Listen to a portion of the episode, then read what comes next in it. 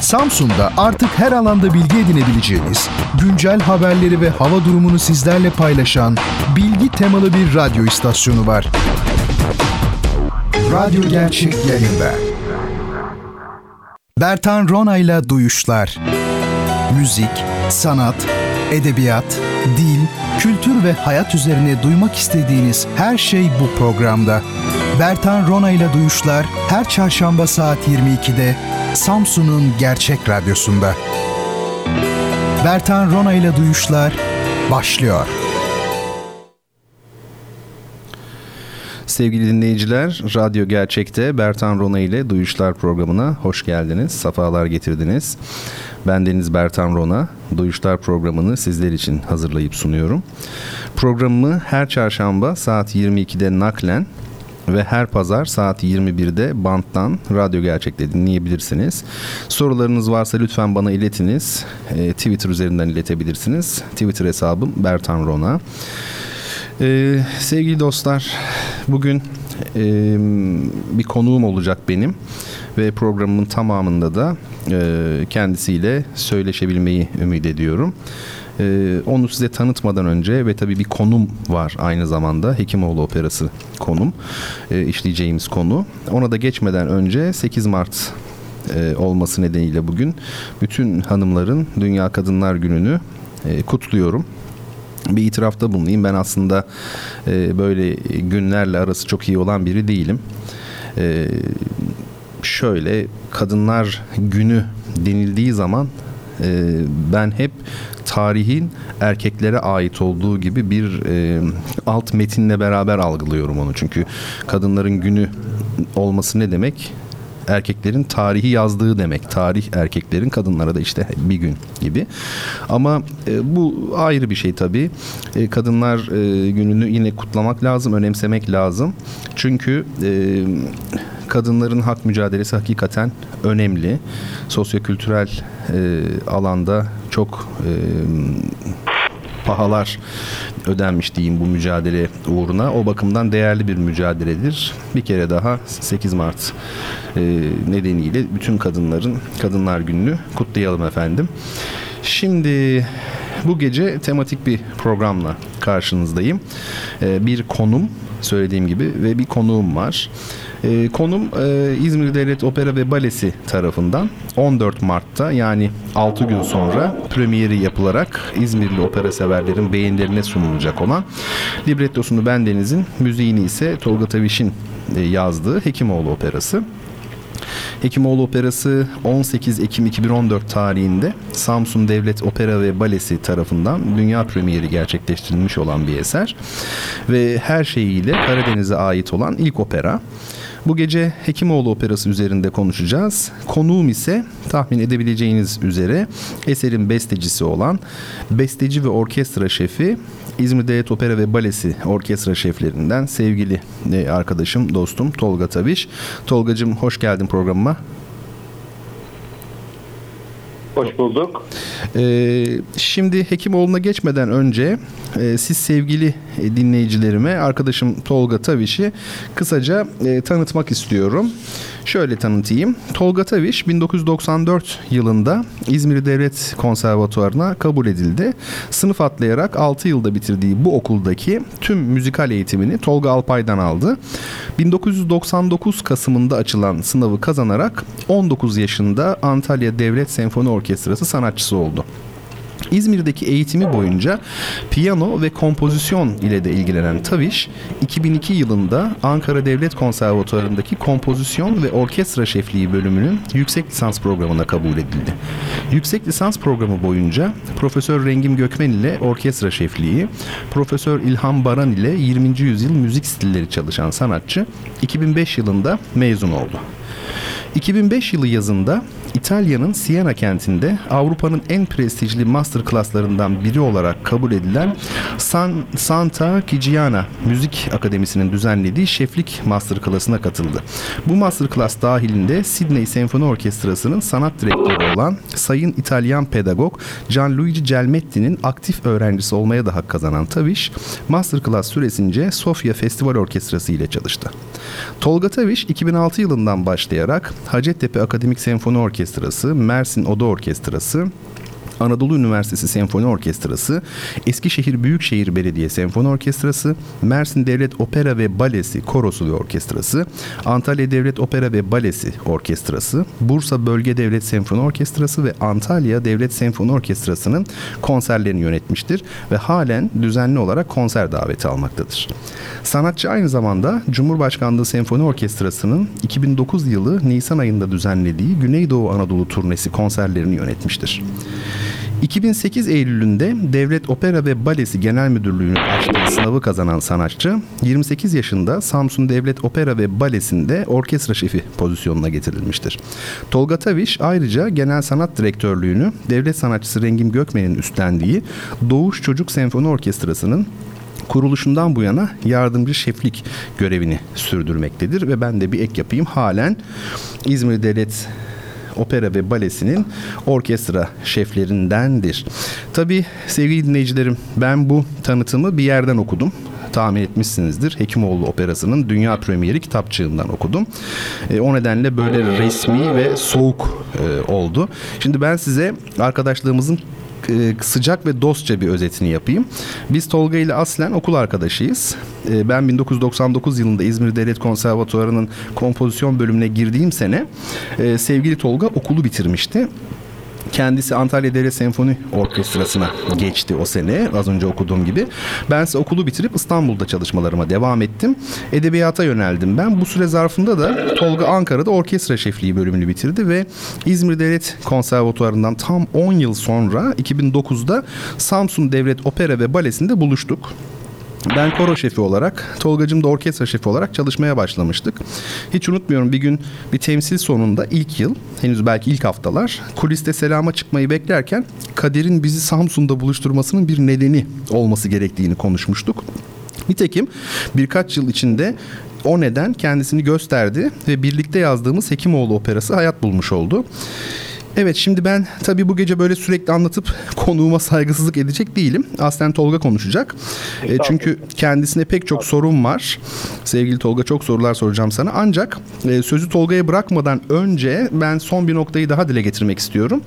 E, bu gece bendenizin aslında iki şapkası var tabii. Bir yandan şu an dinlemekte olduğunuz Bertan Rona ile Duyuşlar programını hazırlayıp sunuyorum.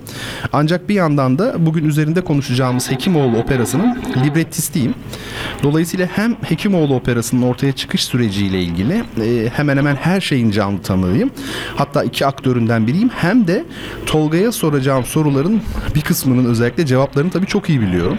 Mesela birazdan Tolga'ya opera bestelemek için neden Hekimoğlu öyküsünü seçtin diye bir soru soracağım.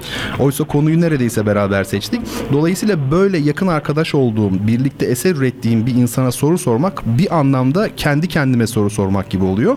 Ama bu gece daha çok radyo programcısı Bertan olarak karşınızda olup sözü tamamen Tolga'ya bırakacağım dediğim gibi. Yeri geldikçe ben de birkaç fikir serdederim tabii o başka.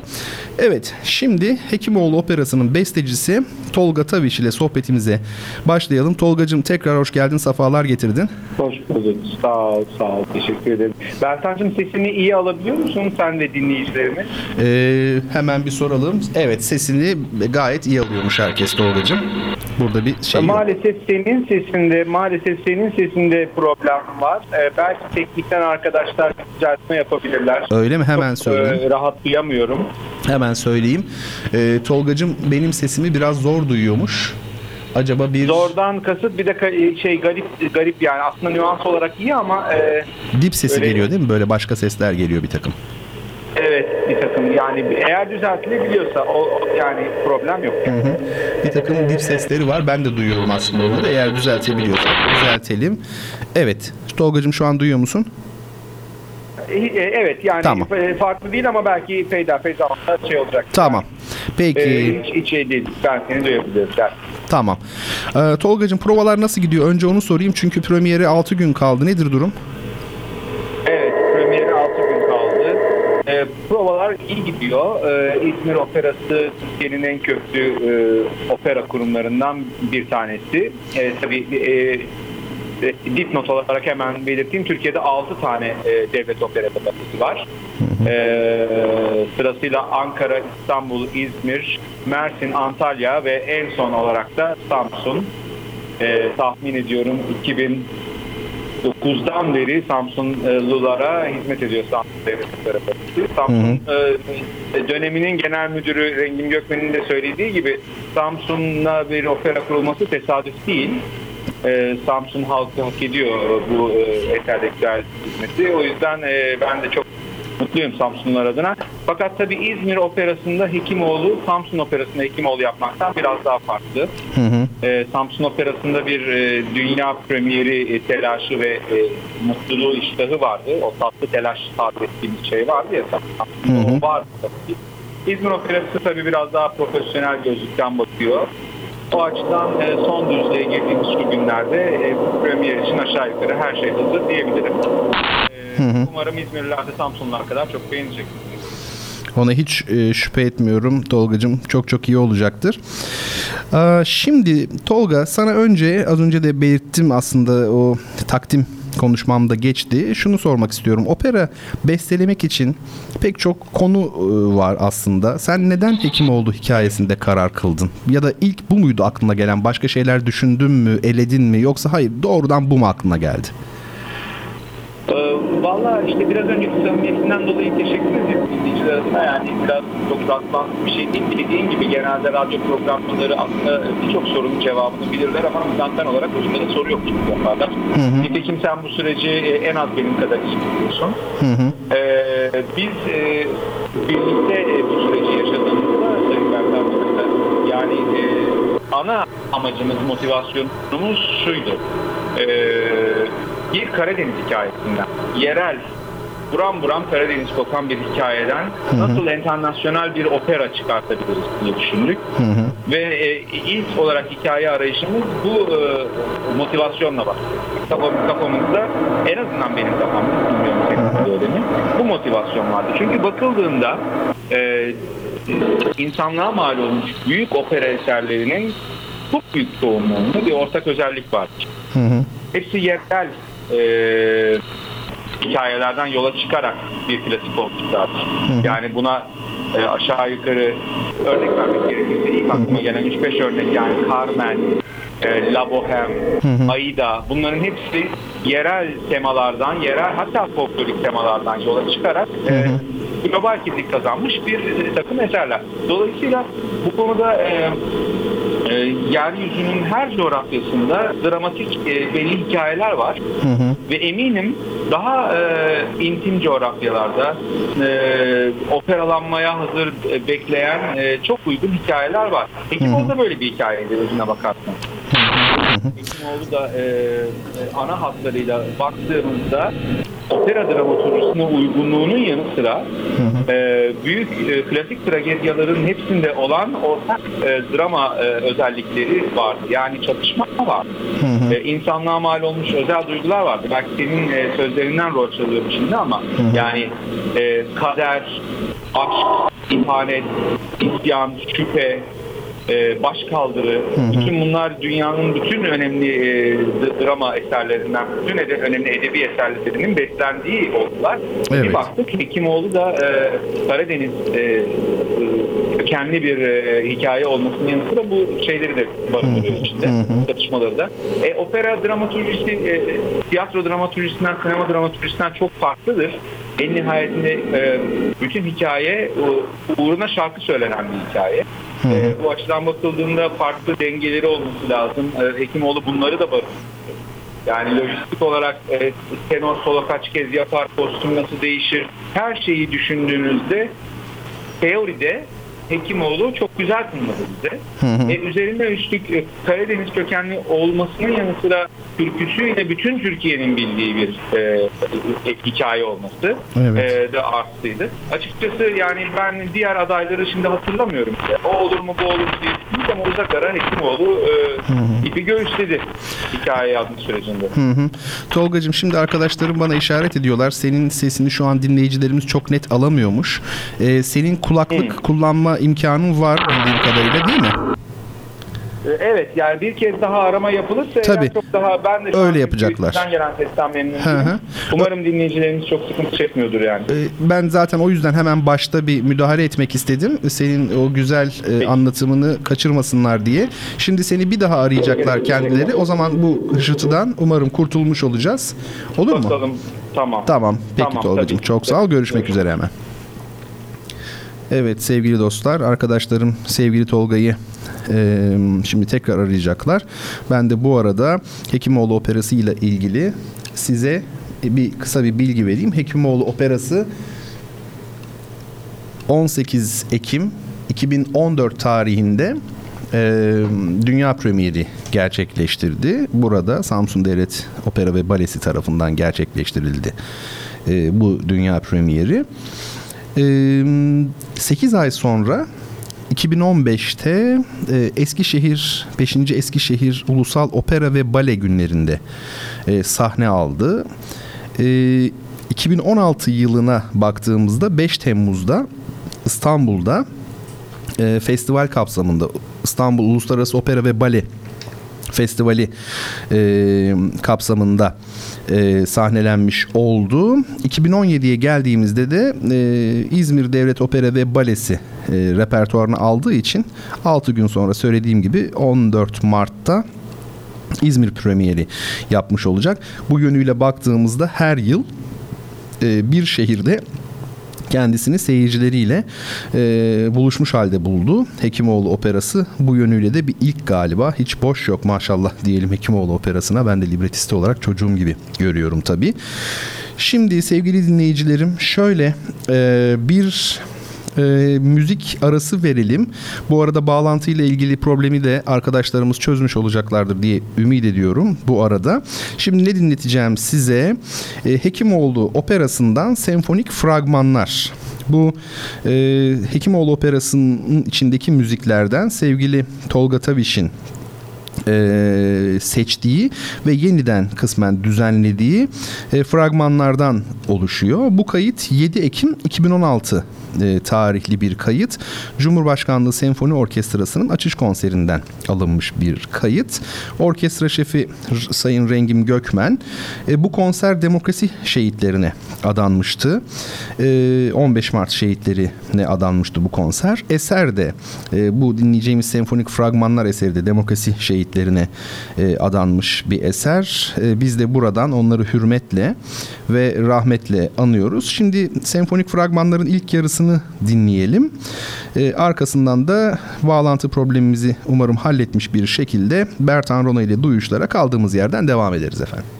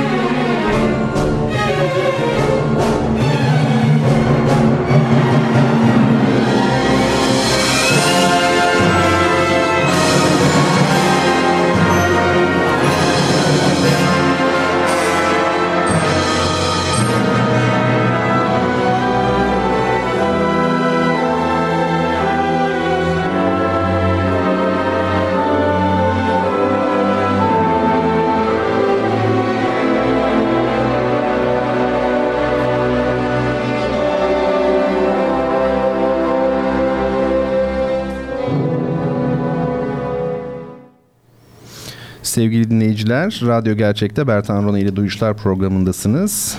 Bu gece Hekimoğlu operasını ele alıyoruz. Kimle ele alıyoruz? Bestecisi, orkestra şefi ve besteci Tolga Taviş ile ele alıyoruz. Bir bağlantı problemimiz vardı. Ses biraz cızırtılı geliyordu ama zannediyorum şimdi halledilmiş oldu. Tolgacığım beni net bir şekilde duyabiliyor musun? Ben duyuyorum. Siz duyuyor musunuz? Evet biz de duyuyoruz. Harika. Şimdi Harika. senin o çok çok güzel açıklamaların e, araya gitmesin diye şöyle çok kısa birkaç cümle söyleyeyim. Tolga evet. Hekimoğlu operasını neden e, bestelediğini, daha doğrusu Hekimoğlu hikayesinde neden karar kıldığını söyledi. Yerel bir hikayeyi uluslararası arenaya çekmekten söz etti.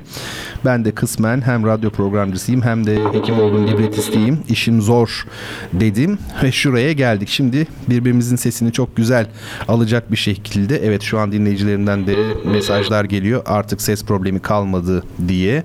Haldun Gergin Bey de başlarken sayın izleyiciler diye başladınız dedi. Eh izlemek takip etmek anlamına da gelir diyerek böyle bir toparlama evet. yapmış olalım. Ee, sevgili Tolgacığım Şimdi bu Hekimoğlu operasının bestelenmesi ne kadar e, zaman aldı ve nasıl bir çalışma süreciydi? Dinleyicilerim için biraz söz eder misin bundan? Tabii yani e, şunu söylemeliyim e, Hekimoğlu e, operası e, aşağı yukarı 2 e, saat 2, 2 saat 15 dakikalık bir sahne prodüksiyonu yani yaklaşık e, 2 saat 15 dakikalık bir müzikten bahsediyoruz. Ben tabii 24 e, saatini besteciliğe ayırabilen bir müzik adamı değilim. E, dolayısıyla e, Samsun operasındaki ve Türkiye'nin diğer sanat kurumlarındaki şeflik mesaisine arta kalan zamanlarda hep yazıldı bu opera. Üç yıla yayıldı o anlamda doğru fiil, doğru yükleme olacak. Çünkü e, esasen 3 yıl e, boyunca devamlı Hekimoğlu'yla uğraştığımı söyleyemem e, mesaim bana müsaade ettikçe e, yaptım. Bu, bu bir, bir anlamda da e, şey oldu, avantaj oldu. Çünkü ben e, okullu olmayan, profesyonel olmayan bir besteci olduğum için e, her gün her gün her gün Hekimoğlu'yla uğraşmak belki yaratıcılık açısından daha verimsiz olabilirdi. Böyle bir, bir anlamda zaman zaman Hekimoğlu benim için kendi mesleğimden, kendi mesaimden kaçış oldu e, masa başında e, daha sosyal bir şekilde e, vakit ayırdım. Daha sonra ondan yorulduğumda da şey mesaim başladı falan diyebilirim. Aslında genel anlamda çok yüzeysel bir 3 e, yılın şeyini analizini yaparsanız öyle olacak ama aslında belki de kevezelik ediyorum. Sorduğunuz sorunun cevabı basit 3 yıl aldı. Eyvallah. Ee, Tolga'cığım şimdi Hekimoğlu'nu şöyle bir düşünüyorum. Ee, iki buçuk yılda e, çünkü yazılalı aşağı yukarı iki buçuk yıl oldu veya iki yıl dokuz ay gibi. Evet. E, dört şehirde premier yapmış. Yok tam iki buçuk yıl olmuş. Dört şehirde premier yapmış. Bak 2014'te Samsun, 2015 Eskişehir, 2016 İstanbul, şimdi 2017 İzmir. Yani hiç boş yok. Ben biliyorum evet. az çok hani bizim opera tarihimizi. Bu bir rekor. Şimdi e, 2014 itibariyle yaşımız da ortaya çıkacak ama bestecisi 33, libretisti 36 yaşındaydı. Bu da bir rekor Türk operasında. Evet. Ve e, genel müdürümüz e, Sayın Selman'a da e, premierden sonra biraz kendimizi iyice övmüş oluyoruz Tolga ama e, 30'a yakın operamız var. İlk 5-6'dan bir tanesidir dedi. Hatırlıyorsun evet. sen de vardın ben de vardım. Sence evet. e, Hekimoğlu'nun bu başarısı neye bağlı? Ne oldu da böyle oldu? Yani başarı tabii e, çok e, göreceli. Yani işte başarı e, e, Hekimoğlu başarılı bir opera demek için ilk önce zamana direndiği günleri de görmek lazım. Yani e, bir eserin klasik olmasından bile önce gerçekten başarılı olması için e, Türkiye'nin değişik yerlerinde halk tarafından takdir görmesi lazım. E, sanatçılar tarafından da takdir görmesi lazım. Şimdi ben o süreci daha hala Hekimoğlu'nun eser olarak o meşruiyet dönemini, o e, e, reşit olma sürecini hala daha e, kat ettiğini düşünüyorum. Çünkü şimdi e, açıkçası itiraf etmek lazım. Samsung e, hem dünya premieri e, iştahıyla ve sinerjisiyle çok şey oldu. hayatımda etki bıraktı benim yani orada tabii insanların da şeyi çok önemli yani sanatçıların eseri sahiplenmesi Samsun Operası'nda E, hem de e, Doğu, hem de bir Karadeniz hikayesini Samsun'da yapabilmek adına biz çok daha güzel içselleştirdik. E, şimdi İzmir gibi bambaşka bir coğrafyada kazanacağı başarı çok daha önemli. Hı hı. E, fakat şunu da itiraf etmek lazım. Eskişehir ve İstanbul'da da seyircilerden olumlu eleştiriler aldı. Bu anlamda ben Hekimoğlu'nun e, yani e, eğer adına bunun başarı denecekse e, başarısının arkasındaki e, esas unsurun bir kere iyi bir takım çalışması olduğunu düşünüyorum. Yani maalesef karşımdaki insan şu an bu takımın diğer üyesi. O yüzden birbirimizi övüyormuşuz gibi bir şey olacak ama yani çok benden ve senden bağımsız bir şekilde çok güzel bir şeyle bir ekip ruhuyla yapıldığını düşünüyorum ve bir de bir de açıkçası şunu söylemeliyim. bu bizim büyük bestecilerden Wagner'in bir lafı var sayın dinleyenler. Bunu Bertan çok iyi biliyor. Gesamt Kunstwerk der opera için. Yani tüm sanatların bileşimi. Dolayısıyla şunu Türkçe'ye en kısa şekilde şöyle çevirebiliriz. opera özellikle sinemanın olmadığı dönemlerde opera bütün sanatların gerçekten bir sahne üzerinde her anlamda birleştiği, dans ettiği, kol kola seyirciye aktığı bir sanat dalıdır opera. Yani bunu e, söylerken e, söylemesi bir cümlede geçiyor ama bunu tabii var etmek çok ciddi bir mimari ve mühendislik bilgisi gerektiriyor. Yani e, bakın kostüm var, ve kostüm derken yani ayakkabısından perukasına kadar her şekilde kostüm var. E, e, yeri geliyor dans var, koreografi var. E, baştan sona müzik zaten. Fakat tamamen beslendiği ana unsur edebiyat.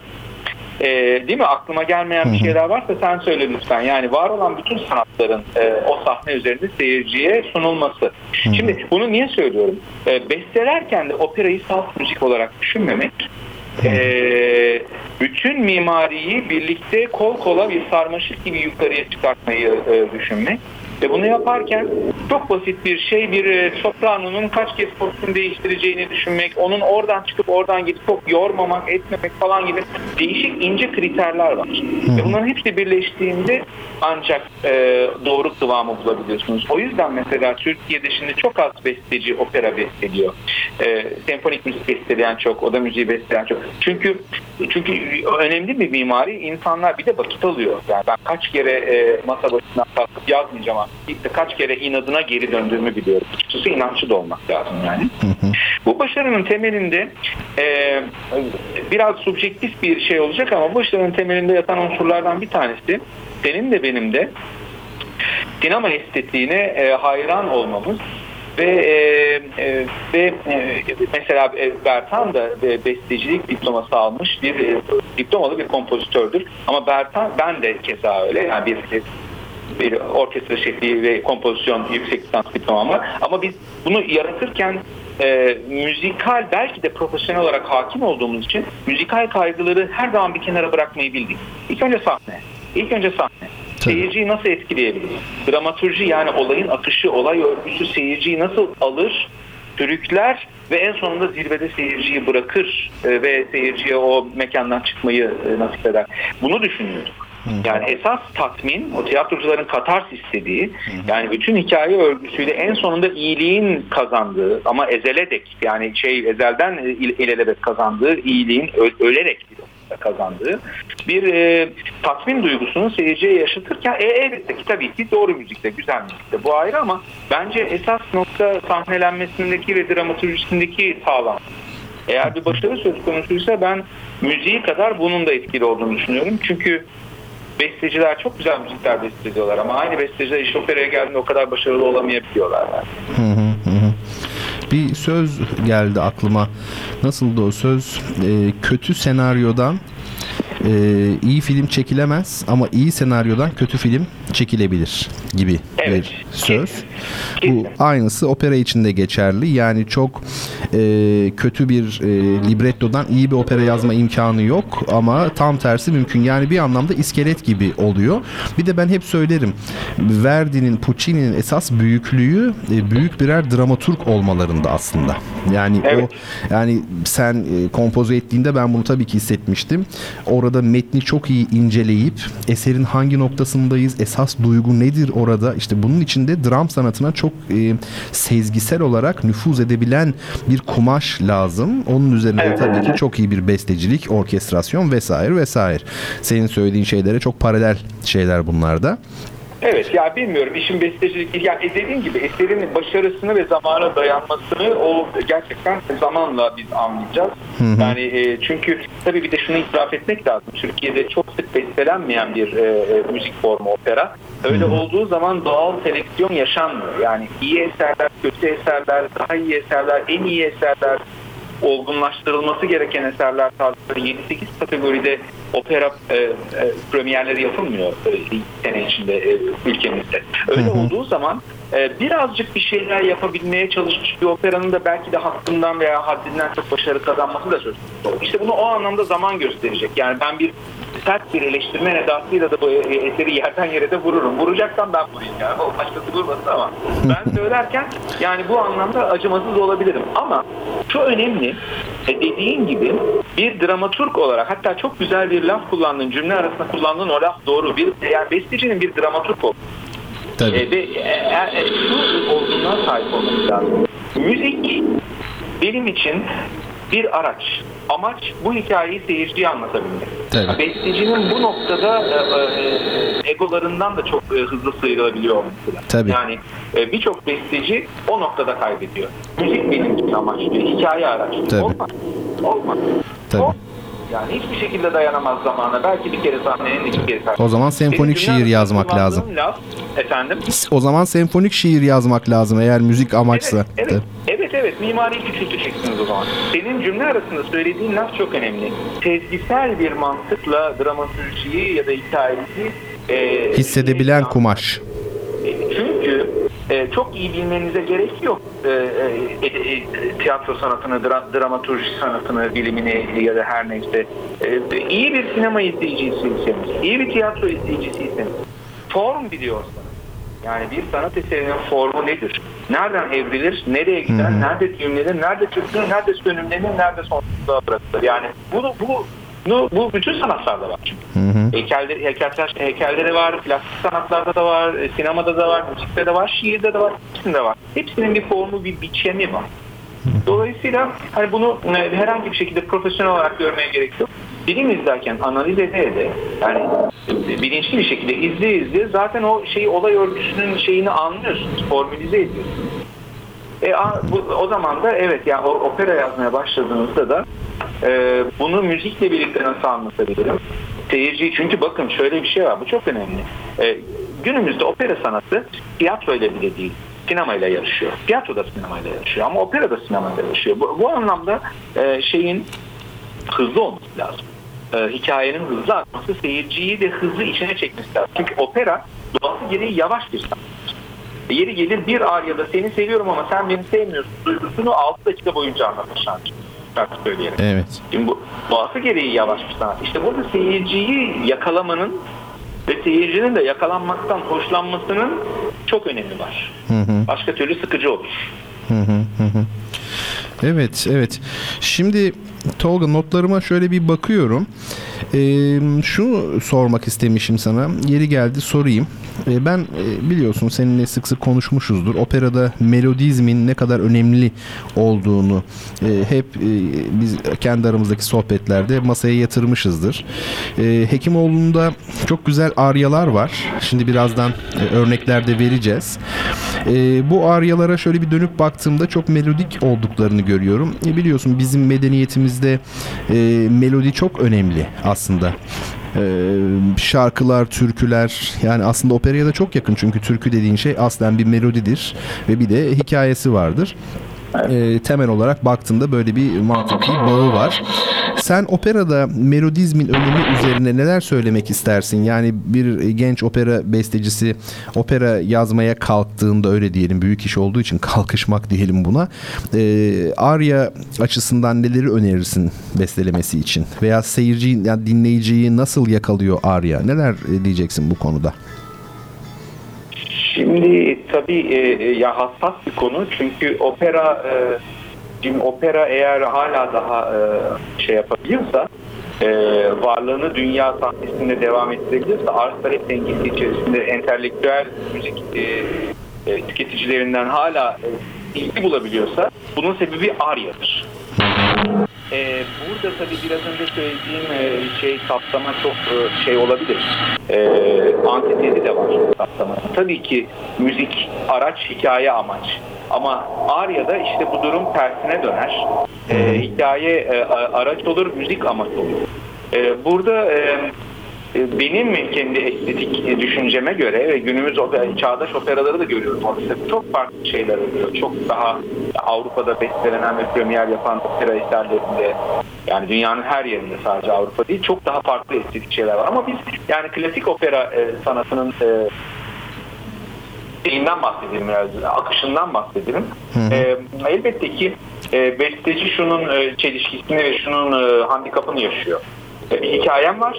Bir hikaye anlatmak zorundayım. Ve bunu iki saatte bitirsem iyi olur. iki saatten sonra sıkılır izleyici. Ama bu sırada da hikayemle birlikte de çok güzel müzikler göster. Bu çok güzel müzikler çoğunlukla Aryalı. Aryalarda bir duyguyu bir e, şarkı formunda en basit versiyonuyla söylemek gerekirse, en kısa versiyonuyla söylemek gerekirse bir şarkı formunda bir duyguyu anlatıyorsunuz. Burada tabii bıçak sırtı bir durum var. Ne kadar uzun yapmalısınız? Ya bu gastronomiye ben çok benzetiyorum müzik üretimini ve tüketimini. Hı hı. Yani çok lezzetli bir yiyecek fazla yediğiniz zaman e, rahatsız da edebilir. Of çok ağır geldi diyebilir. Burada seyircinin e, hakikaten e, eserin tadını da, damakta bırakması lazım. O anlamda da aryaların uzunluğu da e, e, besteciden besteciye çok değişiyor. Hı hı. Yani romantik dönemde, klasik dönemde bir aryanın uzunluğu ne kadarsa günümüzde daha o kaldı. Bir, e, hayat hızlandı. E, Aryaların ben bu anlamda e, çok dikkat edilmesi gereken müzikal formlar olduğunu operada. E, benim e, tabii burada e, ne kadar e, e, ne kadar popülist kaygıyla eser yazdığınızın da çok önemi var. Bir, e, yani burada tabii e, e, hizmet verdiğiniz e, e, e, sanatsal e, yani hizmet verdiğiniz zümrenin e, şeyi de çok önemli. E, kalifikasyonu da çok Hı hı. Avrupalı bir opera izleyicisi e, bir Arya'nın ya da bir eserin e, şeyine ne sürecine e, çok olumlu bir şekilde hizmet edebilir bir izleyici olarak yani sever, beğenir, sıkılmazsa. Türkiye'de bu iş bu kadar bu kadar rahat değil. Türkiye'de çok marjinal şeyler besteleyemez. Hı hı. Halka yakın operatif eserler bestelemeniz lazım. O da tabii zamanını, sürecini çok iyi ayarlamanız gerekiyor bir şarkı koyacaksınız. Şarkı koymadan olmaz. Evet. Arya koymadan olmaz ama ne kadar uzun, nerede? Yani bu bir şeye benziyor. Yani bir yolculuğunuz var. Kaçını 5. viteste, kaçını 3. viteste, kaçını boşta falan bunu yapacağınız baştan sonra 5. viteste olmaz. Çünkü o zaman sağ solu izleyemez. Manzaranın tadına varamaz. Hı hı. Ama geze geze ya 30 kilometreyle giderseniz de bu sefer yani 3 saatlik yolculuk olur. Anlatabiliyor muyum metaforla? Tabii tabii. Yani tabii. Arya çok önemli. Ama ne kadar, nerede, ne zaman, e, ne şekilde kullanacağı bestecinin çok önemli. Şimdi e, biz tabii Hekimoğlu operasını e, konu alıyoruz ama açıkçası şu an aklıma gelen bir şeyi söyleyeyim. Tabii biz Hekimoğlu operasının e, konusunu, sinopsisini diyeyim e, dinleyicilerimize okumalıydık belki de. Şimdi kitapçık elimde. Şöyle bir bir buçuk sayfa kadar ben bir hızlıca onu okuyayım. Dinleyicilerimiz de Hekimoğlu operasının e, konusuna vakıf olsunlar. Yani nedir bu üzerine konuştuğumuz Hekimoğlu operası? Neyi anlatıyor tam olarak? Çünkü türküyü bilseler de aslında hikaye hikayeyi bilen pek yoktur. Şöyle hemen özetlemeye çalışayım. Küçük yaşta babasını kaybetmiş olan Hekimoğlu İbrahim, annesiyle birlikte Yassıtaş köyünün sahibi Sefer Ağa tarafından koruma altına alınır ve aradan geçen yıllar boyunca serpilip gelişerek attığını vuran yiğit bir delikanlı olur. Bu zaman zarfında İbrahim öz babasının Sefer Ağa tarafından öldürtüldüğü söylentileri nedeniyle Ağa'ya karşı karmaşık duygular hissetmeye başlar. Ne var ki Ağa'nın kızı olan Narine de gönülden bağlanır. Hekimoğlu'nun babasının katili olan Mümtaz hapisten çıkar ve Narin'i oğluna isteyen muhtar tarafından Hekimoğlu'na karşı kışkırtılır. Böylelikle Hekimoğlu ölecek, Mümtaz tekrar hapse girecek, Narin ise muhtarın oğluna kalacaktır. Ancak kavgaya dönüşen bir laf dalaşı sırasında Hekimoğlu Mümtaz'ı öldürür. Bu olay nedeniyle dağa kaçmak zorunda kalan Hekimoğlu İbrahim, yakın arkadaşı Alanlı Osman'la birlikte adaleti, dürüstlüğü ve cesareti dolayısıyla kısa sürede halkın sevgilisi durumuna gelir. Şimdi ikinci perdeden de kısaca söz edelim. Hekimoğlu ve çetesini etkisiz hale getirmek üzere görevlendirilen kumandan Dadyan Efendi İstanbul'dan Yassıtaş'a gelmiştir. Muhtarla görüşen Dadyan Efendi askerlerini muhtarın oğlunun rehberliğinde Hekimoğlu'nun mağarasına gönderir. Çıkan çatışmada muhtarın oğlu ve bazı askerler ölür. Hekimoğlu'nun kızıyla olan ilişkisini bilen ve bu ilişkiyi içten içe onayladığı için onun teslim olmasını isteyen Sefer Ağa, Hekimoğlu'nu canlı olarak kendisine getireceği konusunda Dadyan Efendi'yi ikna eder. Ancak Dadyan Efendi ile konuşmasını gizlice dinleyen muhtarın kendisini takip ettiğinden habersizdir. Tam Hekimoğlu ile konuştuğu esnada muhtarın sıktığı bir kurşunla ölür. Yassıtaş'a dönen muhtar köylülere Sefer Ağa'yı Hekimoğlu'nun öldürdüğü yalanını söyler. Bunu duyan Narin Hekimoğlu'na hesap sormak için yola koyulurken artık sabrı taşmış olan Dadyan Efendi ise Hekimoğlu'nu yakalamak için harekete geçer. Sevgilisiyle buluşan Nari'nin söyledikleri Hekimoğlu'nu derinden yaralar ve Hekimoğlu Sefer Ağa'yı kendisinin öldürmediğine Narin'i inandırmak için ünlü aynalı martinini ona vererek eğer inanmıyorsa kendisini vurmasını ister. Bu çarpıcı hareket karşısında Hekimoğlu'nun suçsuzluğuna inanan Narin sevgilisiyle kucaklaşır. Ancak Dadyan Efendi askerleriyle beraber etraflarını çevirmiştir. Çıkan çatışmada Hekimoğlu ve Alanlı Osman öldürülür. Toz ve duman ortadan kalkarken yaşadığı anlaşılan Narin, Dadyan Efendi ve köylülere Sefer Ağa'yı muhtarın öldürdüğünü söyler. Sevgili dinleyicilerim, Hekimoğlu Operası'nın sinopsisi konusu böyle. Şimdi bu güzel operadan bir e, arya dinleyelim. Biz de tam az önce aryalar üzerine konuştuk. Şimdi dinleyeceğimiz arya kimin aryası? E, Hekimoğlu İbrahim'in aryası işte az önce okuduğum yerde yani Sefer Ağa'nın muhtar tarafından öldürüldüğü noktada Hekimoğlu'nun e, okuduğu bir arya, söylediği bir arya şöyle diyor. Onu da sözlerini çok kısa okuyayım. Ondan sonra hemen aryamızı dinleyelim. Ağam, babam, içimdeki derdi söküp çıkarttın. Heyhat, beni başka bir derdin içine attın. Kader denen o kara kaplı kitaba sen bir okunmaz hece daha kattın. Kah rüyamdaydın, kah düşüncemde. Sabrettim bu bitmez işkencemde. Kara kışta çok uzun bir gecemde güneş misali geç doğdun, erken battın. Ağam, babam, içimdeki derdi söküp çıkarttın ama beni bir derdin içine attın.'' Kader denen o kara kaplı kitaba sen bir okunmaz hece daha kattın. Evet şimdi bu güzel aryayı Samsun Devlet Opera ve Balesi Orkestrası'nın Tolga Taviş yönetiminde çalan Samdop Orkestrası'nın yorumuyla 5. Eskişehir Opera ve Bale e, günleri de yapılmış bir kayıttan dinleyelim. Tenor Bilal Doğan ardından Bertan Rona ile duyuşlara devam edeceğiz sevgili dostlar.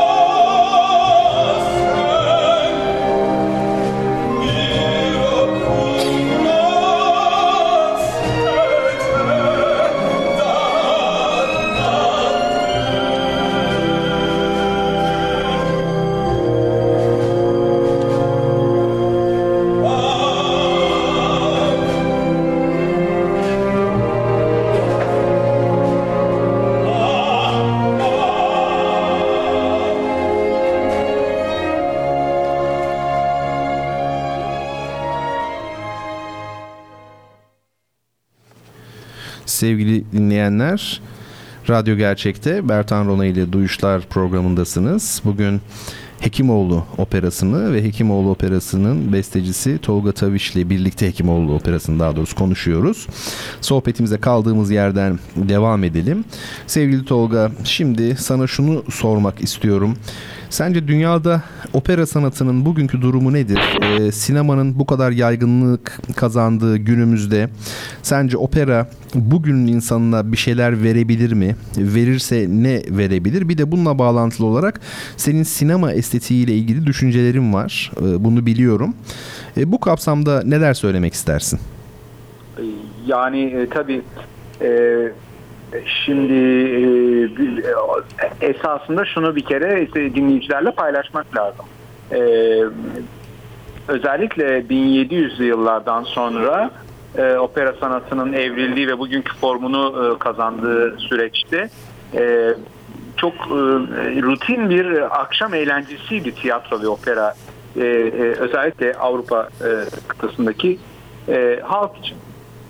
1800 ee, yıllardan sonra e, bence inanıyorum ki ortalama bir Avrupa kasabasında e, ortalama bir aile her ay bir tiyatroya ya da bir operaya Yani bakıldığında bir arz talep dengesi vardı. Her şeyden önce teknolojinin bu aşamada olmadığı bir e, yüzyıldan bahsediyoruz. E, akşam eğlencesi tabii ki e, tiyatroyla ve e, buna mukabil bununla eş değer bir şekilde opera ile. Şimdi opera o zaman bile tiyatroya oranla daha e, e, entelektüel bir sanat. Çünkü opera esasında bakıldığında sürreal bir sanat. Yani hı hı. E, tabii ki tiyatro bile gerçek değildir. Gerçeği taklidini yapar e, ve seyirci de gerçekmiş gibi izler. Ama e, gerçek hayatta hiç kimseye duygusunu, düşüncesini, sıkıntısını şarkıyla anlatmayacağı için opera tiyatro oranla çok daha sürreal. O, o yüzden operanın izleyicisi her dönemde biraz daha entelektüel olmuş, biraz daha avam olmuş.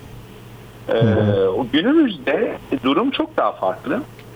Ben biliyorum şimdi biz e, her türlü sanat e, ürününün belli bir e, müşterisi var.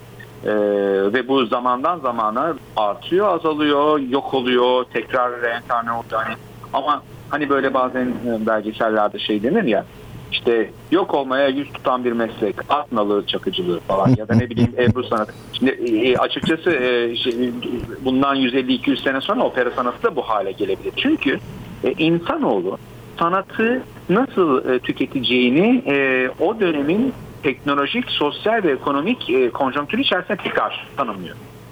E, bence 21. yüzyıl e, bu anlamda opera için çok farklı bir yüzyıl olacak e, ya e, yükselişe geçeceği ya da yok oluşa geçeceği bir yüzyıl olacak. İkisi de olmayacak yani yükselmesi de yok olması da bu yüzyıl içinde olmayacak ama ne olacağı bu yüzyılın sonunda çok belli olacak diye düşünüyorum. Bunu niye söylüyorum? Ee, bir kere e, savaşmamız bir kere biraz önce bahsettiğim Gesamtkunstwerk dediğimiz e, olgu yani bir e, perde ya da bir e, tablo ya da bir salon içerisinde bütün sanatların bileşimi artık tiyatrodan ve e, operadan e, kaçınılmaz bir şekilde e, sinemaya geçti. Hı hı. Bunu itiraf etmek lazım. Yani e, bir tek şunu söyleyebilirdik e, 60'lı yılların 50'li 60'lı yılların şeyi içerisinde sinema e, teknolojisi ve janrı içerisinde müzik yoktu. Şimdi artık müzikallerin yanı sıra bütün filmlerde de yönetmeniz olarak tercih etmek için müzik olduğu için artık itiraf edebiliriz. Gerçekten bütün sanatların birleştiği bir yer. Hı hı. Şimdi e, her şeyden önce seyircinin zamanı az. Yani bunlar çok önemli beşeri kriterler. Belki çok sığ gelebilir. Aa, bu yüzden mi? Evet bu yüzden. Yani bu yüzden operanın ve bestecilerinin ve idarecilerinin ve bütün opera camiasının global opera camiası dünyanın her yerindeki bu işi tekrar düşünmesi lazım. Çok evet. daha limitli, çok daha elit ve çok daha sayıca az bir kitleye e, hizmet vermeye devam etmek mi? Ki bu gayet saygı duyulacak ve mümkün olabilecek bir tercih. Hani küçümsemiyorum. Çok mantıklı yani. Ya da e, daha geniş kesimlere açılarak daha halka yakın bir sanat. Bunu da küçümsemiyorum halka yakın derken. Bunlar sadece saptamalar. Hı hı. Ee, daha popüler kaygılı, daha popülist kaygılı eserler e, yazmak ve sahnelemeye çalışmak. İkisinin de kendine has şeyleri var. Hı hı. Ee, kaçınılmaz handikapları var. Ee, seyir, yani şunu mesela itiraf etmek lazım. Yani bu Türkiye Türk opera seyircisinde de çok az var. e, bir opera seyircisi bir operayı izlemeye en az 10 dakika çalışarak gelmeli. Eserin Tabii. ne olduğunu, bestecinin kim olduğunu, nasıl bir hikaye dinleyeceğini, kimlerden dinleyeceğini, en azından eser hakkında fikir sahibi. Öyle akşam e, kumandaya bastım, şu dizi çıktı, o zaman da onu izleyeyim denildiği zaman operada sıkılmak e, işten bile değil. Yani. Tabii. O anlamda yani e, opera sanatının açıkçası ben şu an e, bir şeylere gebe olduğunu hissediyorum ama neye gebe olduğunu tam olarak çıkartamadım yani. Kehanette bulunuyorsun Tolga'cığım değil mi? Bilemiyorum yani. Bunu zaman gösterecek. Bana Fakat şey tabii gibi- şunu şunu şunu itiraf etmeli. Bütün dünyadaki çiz- çizgiyle, bütün dünyadaki süreç ile Türkiye'deki süreç benzerlikler göstermekle birlikte çok temel farklılıklar da e, şey yapıyor, gösteriyor. Yani e, opera tabii burjuvazinin de bir ara ilgisine girmiş bir sanat olarak opera e, elit olmaya mahkum ya zaten. Bunu e, itiraf etmek lazım. Tabii. Tabii. Ee, yani bir ülke atıyorum 50 milyonsa, atıyorum 8 milyonsa, atıyorum 70 milyonsa bu yüz bu nüfusun maksimum bakın yani çok abartıla abartarak söylüyorum. Maksimum %5'ine hitap edebilir opera. Karakteristiğinde bu vardır. Öyle ütopik bir toplum daha yok dünyada yani. Tabii. Ama eskiden biraz daha fazlaydı bu. Çünkü teknoloji yoktu. Savaşmak zorunda olduğu bir takım olgular yoktu opera sanatının. En fazla tiyatro vardı yani. Hı hı, hı hı. O söylediğin belki hani işte bu yüzyılın sonunda bir şeyler olacak ama nereye gidiyor bir şeyler hissediyorum gibi. Bana hep şöyle geliyor. e, Şimdi bundan bir 50 yıl önce, 60 yıl önce, 100 yıl önce insanlar bir temsile daha çok işte tenorun sesini, si bemolünü, sopranonun si bekarını, do'sunu falan duymaya gidiyorlardı. Şimdi e, çok fazla CD var. Herkes Pavarotti'nin sesini biliyor, filancanın sesini Doğru. biliyor. Sanki daha çok prodüksiyona gidiyorlar. Yani Evet. o yüzden özellikle kuzey ülkelerinde Almanya'da şurada burada sanki prodüksiyon, reji daha çok önem kazanıyor gibi. Dolayısıyla sanki sinemaya yaklaşan hatta bir üç boyutlu sinema gibi hologram tekniği şu bu değil mi? Öyle bir durum var gibi gel geliyor bana. Evet. Bakalım e, Yani- zaman ne gösterecek tabii bu konuda. Yani şunu şunu ifade etmek lazım. Ee, o söylediğin tabii tenorun yüksek seslerini, sopranonun yüksek seslerini dinlemek için o tiyatroya gitmek, o operaya gitmek yani Avrupa'daki tabiriyle tiyatro denir. Hı hı. Dinleyiciler yanlış anlamasın. Tabii opera tiyatrosu. onların tiyatro dediğine biz opera diyoruz yani. Tabii. E, tiyatroya o tenorun, sopranonun o sesini daha daha çok bu söylediğin İtalyan opera geleneğinde Tabii. olan bir şey. Tabii. Ee, buna e, e, kontrast bir şekilde e, Alman opera genelinde de daha çok edebi edebi unsurları ve e, metaforları izlemeye gider seyirci. Yani o anlamda Alman opera e, ekolünde hem e, tüketici hem üretici bakımından Alman opera e, ekolünde prodüksiyon her zaman daha önemliydi. Şimdi günümüzde dediğin sebepten dolayı yani fenomen sanatçıların hepsini bulabildiğiniz için internette ya da CD'de ya da Tabii. işte DVD'de ne olursa olsun artık prodüksiyonlara gidiyor. Ama burada tabii hiçbir zaman eskimeyecek olan bir şey var. Canlı izlemek. Elbet. Yani o adamı o, o prodüksiyonu orada kanlı canlı izlemek. Bu e, bu hiçbir zaman sonu gelmeyecek bir e, istek bence sanat e, tüketicisi açısından. O yüzden umutluyum. Evet sevgili Tolga. Şimdi Tolgacığım sana son iki sorumu soracağım. Biz seninle sohbet ederken tabii zaman mefhumu ortadan kalkıyor tamamen. Evet. Ee, biz sabaha kadar da e, seninle konuşuruz. Böyle bir sohbet kıvamında. Biz zaten senle radyo programı olmasına gerek yok. Hep konuştuğumuz konular bunlar. Evet. Ee, o yüzden e, şu an açıkçası radyo programında mıyım, değil miyim, canlı yayın mı değil mi onun ayırdığında değilim. Çünkü seninle birlikte Evet. bunları konuştuğumuz için. Şimdi son iki soruyu soracağım Tolgacığım sana. Ee, daha kısa cevaplar rica edeceğim eğer mümkün olabilirse. Bir tanesi şu, eyvallah. Bir tanesi e, besteciyle libretist ya daha doğrusu şöyle bu telif meselesiyle ilgili ne düşünüyorsun? Türkiye'de aslında sadece opera bestecisini ilgilendiren bir konu değil. Her türlü fikir e, müellifini diyeyim ilgilendiren bir mesele ve maalesef sanatkarlar e, düşün insanları bu konuda biraz dertli. E, sen nasıl bakıyorsun bu telif meselesi nasıl olmalı sence? Yani e, tabii e, çeşitli müzik türlerinde hep bu konunun bir sorunsalı var. Şimdi dünyada müzik tüketimi son 20 yılda belki e, temelden olmak kaydıyla 4 kez falan değişti. Hı hı. Yani CD'ye evrildiğimiz günlerden bu CD'nin bir teknolojik nimet olarak e, gözlerimizi fal taşı gibi açıp gördüğümüz zamanları ben çok net hatırlıyorum. Çok Tabii. net hatırlıyorum. Şu anda CD kesinlikle e, araba süsü ya da ne bileyim evdeki e, gereksiz artık atıl kalmaya başlayan arşivimiz oldu. Bu inanılmaz hızlı bir değişim. Çok. E, bunu niye anlatıyorum? E, tabii ki müzisyen e, hayatını konforlu yaşamalı, para kazanmalı. E, bu da e, artık e, günümüzde fiziksel bir ürün satarak olamıyor artık. Yani CD, CD satarak e, ol, olmuyor. Şimdi artık internet üzeri platformlar var değil mi? Müzikler artık dijital olarak satılıyor. Burada telif meselesi çok ciddi önem kazanıyor. Yani e, müziğin e, müzikle birlikte e, sahne sanatlarının da yani e, operanın, müzikli tiyatronun, operetin e, yaşamını kaliteli bir şekilde sürdürebilmesi için e, büyük korporasyonların, büyük şirketlerin, büyük oluşumların besteciyi her zaman koruması lazım. Bu da dünyanın her yerinde farklı farklı oluyor. Hı hı. Tabii ki Türkiye biraz e, alışkanlıkları geriden takip eden bir ülke olarak bu tarz konularda e, çok e, a, a, dünyayla entegre değiliz yani. Ama hı hı. bir şeyler de hızlı hızlı olmaya başlıyor Türkiye'de. Tabii Türkiye'de devlet e, tekelinde bir e, konu opera neredeyse. İstanbul'daki sıra e, istisnai şeyleri saymazsak, yurt dışından gelen kampanyaları saymazsak ki onların evet. da yani ticari birer illüzyon olduğunu da göz ardı etmemek lazım. Tabii. E, zaten bir opera kurumu e, her zaman ya bu bir dinleyicilere de bitiyor. Bir opera kurumu her zaman yerleşik sahnesinde en başarılı işini yapar. Ne evet. zaman o opera kurumu e, turneye gidiyor ya da ülkeler arası hele yani senfonik orkestralarda o kadar değil senfonik ama opera kurumu yani seyahat ettiği zaman ondan e, kendi yerleşik sahnesindeki performansı beklememek lazım. E, öyle olduğu zaman e, yani e, gezen şeylerle birlikte gezen kampanyalar çok e, e, mutlu etmez insanları. Dolayısıyla insanlar gidecekler. Şimdi insanlar gittikleri zaman da dediğim gibi müziği canlı olarak tüketme ihtiyacının ne derecede olduğu. Çünkü eğer dinleyici tembelse sadece evinden takip edecektir. E bir kere e, şey çok var. İnternetten müzik indirme alışkanlığı çok var. Hı hı. E, Türkiye'de bunun hukuki altyapısı da oluşturulmadı. Dolayısıyla devlet tekelinde olması şu an bana çok mantıklı geliyor. Hı hı. Bestecilerin e, eserlerini telif e, almalarının. Fakat Avrupa'da bu çok farklı sendikalarla, çok farklı şeylerle, anlaşmalarla besteci hı hı. korunuyor. Korunması çok önemli. Ee, bizde keşke şu olabilse yani keşke demeyi çok sevmem ama e, şimdi biz mesela diyelim ki bir opera yazdık e, besteci libretist. Şimdi ne oluyor? E, dinleyenlerimiz de çok çok teknik bir şey bu konuda yani ticari yönüyle onu öğrenmiş olacaklar belki.